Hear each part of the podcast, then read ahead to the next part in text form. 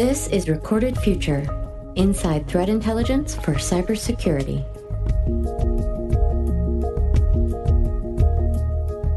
Hello, everyone, and welcome to episode 87 of the Recorded Future podcast. I'm Dave Bittner from the Cyberwire. BT is the global telecommunications giant, headquartered in London with over 100,000 employees all over the world. In addition to telephone services in Great Britain, BT provides broadband internet, fiber optic communications, digital television, and even supply chain management services. They also provide IT and network security services. Our guest today is Mark Hughes, CEO of BT Security. He oversees the security of BT's internal networks and assets, as well as the security services they provide to outside clients. He shares with us his techniques for building effective collaborative security teams, how he earns buy in from both his colleagues and his board of directors, and the importance of threat intelligence. He'll also share his experience gearing up for the 2012 London Olympic Games and why he thinks that was a milestone moment for cybersecurity. Stay with us.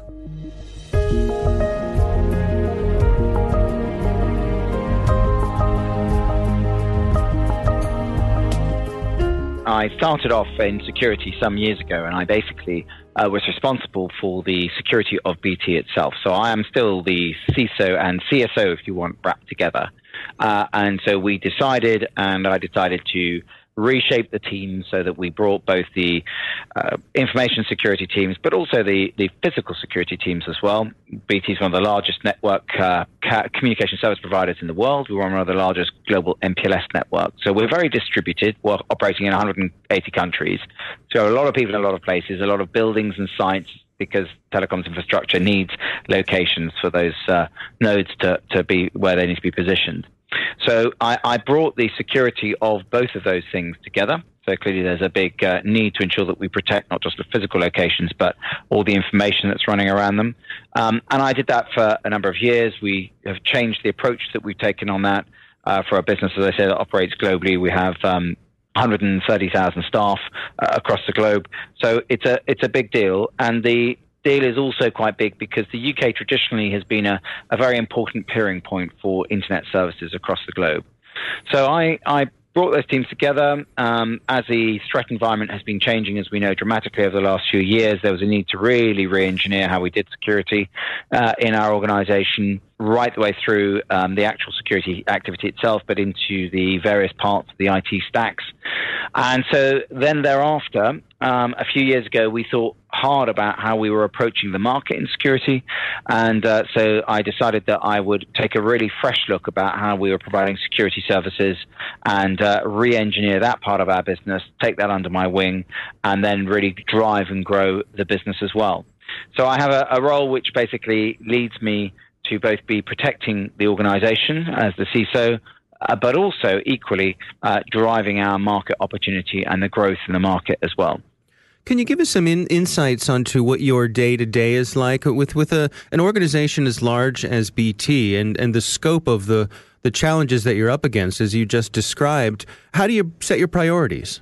So priority one is always going to be that I have to maintain uh, the security of our business and make sure that we have a proportionate level of control based upon the type of risk that we are carrying as a business on behalf of our customers as well to ensure that we are uh, really delivering to our customers' requirements. And that is my absolute number one priority and will always be my number one priority. And what I mean by that is importantly that you know we have to really unpick that. And uh, as an organization, I think long and hard about how to, as a communication service provider, to ensure that I understand what our customer requirements are and therefore what role we play in ensuring that those requirements are met. And they may be from consumers using, for example, wireless type services, and uh, cell type services, all the way through to some of the largest global Fortune 500 enterprises who take services from us, um, and making sure that all of our data that we carry on behalf of our customers, the data that we carry on behalf of our business to make our business work, is protected, and most importantly, in the telecommunications context, that it works. So, as you can imagine, when thinking about how we design a security strategy for an organization our size, availability is very important. When you think about the confidentiality and integrity and availability triumvirate, availability sits out there very importantly as a, a, thing that is dear to our hearts. Not to say that confidentiality isn't important and integrity, but availability when you come to telecommunications is really, really important. So that's always my first priority. My second priority then is how do I take that and work closely with our customers to ensure that where they want specific services relating to security, they may well consume network services from us, but if they want specific security related services, how can I take some of that expertise that we have from running the sort of security operations that we run for our business and then share with that, that with our customers and provide them services that, that potentially allows them to manage their risk in a proportionate way as well on behalf of the business that they're conducting with their customers as well. So priority one is BT itself.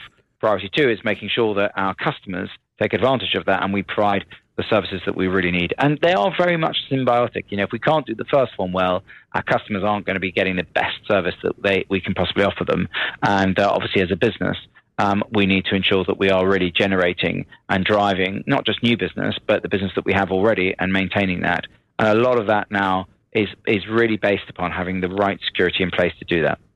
And how would you describe your management style? How do you work with your team? I think in security, this is something that we don't necessarily pay enough attention to. I would say I'm going to I'm going to broaden it out a bit. As mm. a person who's been in security now for a number of years, I think the way in which organizations work, the way in which ever is ever more important that we have to be able to react quickly when you think about our layered defense approach that we put in place.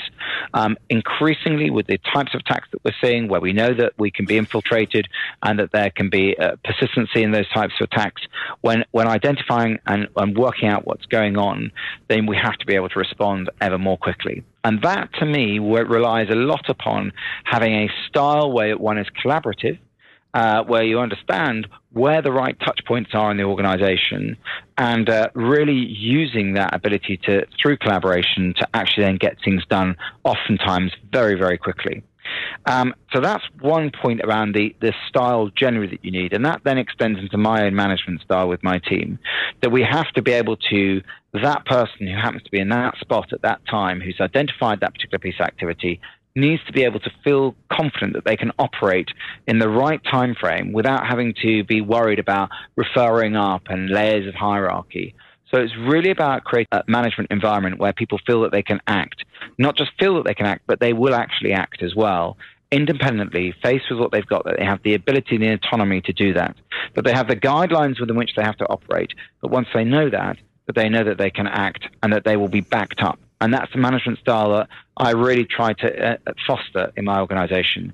Because without that, what we will end up with is a situation where people feel that they have to refer up all the time, things slow down, and then you know the bad guys essentially will exploit that and then be able to uh, take advantage of us in a way in which is you know potentially quite uh, serious for an organisation like ours. The other key thing I'd say about my management style is I've come to realise in security that when you look at the types of professionals that we have in our uh, I have in my team, and I have over almost 3,000 people in my team, is that often the people who know the most about something at any one time are not the people who are by any way straight in any way, shape, or form the most senior or high up in the management chain. You know, it's that deep expertise that you need in certain given situations, and having a management framework where people can be listened to at every level in the organization and feel that their not just their opinion counts, but also when they say that this is what needs to be done, that they get backed up. That's really, really important. So it's a great question because getting the right environment through the right management style is something that I think has actually helped us be really quite successful and hopefully continuing to be successful in defending against a lot of these types of attacks that we see. And what's your interaction with the folks above you in the organization, with the board of directors? How do you get buy in from them for your activities? Uh, well, all the time. I have very regular uh, interaction with um, chief executive chairman, other members of the board, um, sometimes on a more formal basis, so uh, a regular appearance at the board audit and risk committee uh, and other board committees as well. But also on quite an infrequent basis. So the CEO myself will swap notes on most days. Uh, he will ask me questions about certain things that might be coming up, or I will obviously go to him and say, look, you know, you need to be aware that this is happening. Um, and quite often that will be a commentary on stuff that's happening in the news, uh, more broadly in the security space. Um, but the, the, the, need for formal reporting is also quite, is very significant as well. And so I have a, a risk-based approach to the security here in BT. Uh, I'm continually re-evaluating that based upon the new, new risks that are emerging. And uh, for that, having the right threat intelligence in place to be able to achieve that is very, very important. And actually sharing some of that threat intel with the, even up to including the board of directors so that I can contextualize why it is that we're taking the steps to do what we're doing in terms of the control framework that we're running within the organization. So lots of frequent updates, but also set piece updates as well, which revolve around this is what the potential uh, consequences and impact are to the organization. And then this is what we're doing about it. And these are the things that really bother me the most, and with some evidence to back that up. And the way I do that is I ensure that I'm completely aligned with the other risk areas in the organization as well. Mm-hmm. I sit on what we call the group risk panel so that we have a look and feel about the reporting in the security space, which is very similar to the look and feel for reporting for all of our other risks. And I find that really helps with the conversation because it means that it doesn't need to be seen as something special, but it also contextualizes it in within the type of metrics that they're used to seeing. And so it, it makes a conversation flow much, much more easily. Yeah, I'm curious uh, with your own board, but also uh, the interactions you have with uh, BT's customers and, and, dealing with their boards of directors. Where do you think we find ourselves today when it comes to boards of directors and their understanding of the challenges that those of us in cybersecurity face? It's improving, certainly improving, and I think most board most board members that you you'd speak to would say that they are, have a much better awareness and an understanding that this is something that they have to consider very carefully. I think that there is still this thing in cyber of the fact that this is somehow different. Although I'm saying it doesn't necessarily have to be different, there are a couple of things about it that are my experience is that, that are different. A, number one, it's normally done to you. You don't do it to yourselves. So a lot of risk in organizations manifests itself because, you know, you make strategic decisions that take you down a certain route. You do things with certain customers and the way in which you manage and deliver your services, you get that maybe not right. And then things can, can happen and consequences can emerge from that. Often what happens with security is that things coming from outside the organization that maliciously, with that malicious intent, are the things that can trip you up. And of course, that is a characteristic of security. It's malicious in its, in its motivation. A lot of other risks that manifest themselves are not necessarily maliciously motivated. That's one key characteristic. The second one is the velocity. So you can go from having a control framework in place that can be very quickly undermined by a new vulnerability and exploit appearing. So that, that, that I would say is, is, is different. Um, therefore, you know, it's not entirely different. There are things that happen in our organization that also happen very quickly as well but making sure that, that the, those couple of characteristics are taken into account when presenting it. But the reality is that if you can drive a framework for the boards of directors where they understand that framework already through other risk presentations that they might have, that to me has been really helpful in unlocking the fact that this risk uh, is characteristically its own risk, but is similar to many other risks. And, um, and that therefore moves away, I think, from this thing of, well, cyber is a big unknown. It's something that's separate. It's something I don't really know enough about. Um, and it's something I can't even begin to understand. Not that at all. Take it into the normal risk methodology that any large organization will have, even any small organization will have, um, to be able to help make those trade off judgment risks around what is the proportionate level of control that the organization needs. That's my experience of the way in which it helps. And I think it is really improving. I think people are getting that. The one thing beyond anything that really focuses the mind is if you can get to the dollar sign in terms of what the impact and likelihood is, combining those two things to actually arrive at a risk exposure dollar sign, that does help drive the conversation to something where there is a great deal of understanding already. Well, let's let's talk about uh, threat intelligence and the part that you feel it plays in your own organization, uh, the importance of it there. So, threat intelligence to me is those key important things is how do you observe what is going on over the increasingly complex environments that we operate in. And when I say increasingly complex, you know, the traditional way of managing a corporate IT environment of you know, a large data center environment with branch offices, corporate head offices, and um, you know redundancy in between different data centers is really changing. Why? Because people are consuming services from the cloud, be they hyperscale, be they software as a service, or even you know, platforms as a service as well. And uh, and of course that is changing the environment dramatically. And uh, add to that the increasing prevalence now of SSL traffic uh, and uh, and TLS 1.3. Stick those things together, and the visibility that we've traditionally had in security space across just the network is is diminishing rapidly. Um, you know, obviously combined with the fact that a lot of those that, that, that traffic doesn't exist within the corporate envelope any longer. In any case, so um, to me, therefore, helping to be informed by threat intelligence to get visibility across the, those different environments now is absolutely fundamental. So understanding what's out there, what's going on, being able to take reliable sources and correlate that into the types of tools that we're running, the SIEM type tools, that allows us then to correlate that into the events that we're seeing on our own traffic is uh, is fundamental. So threat intelligence is is really driving the, our ability to have our antenna up, uh, our eyes and ears open to contextualize what's actually going on. And it's really fundamental to be uh, to be successful in having an end-to-end monitoring view over those different environments. Now, uh, how much uh, information sharing goes on among uh, your organization and your competitors? Uh, you're, you're, still competitors, but obviously there's uh, there's benefits for you all to keep in touch when it comes to threats.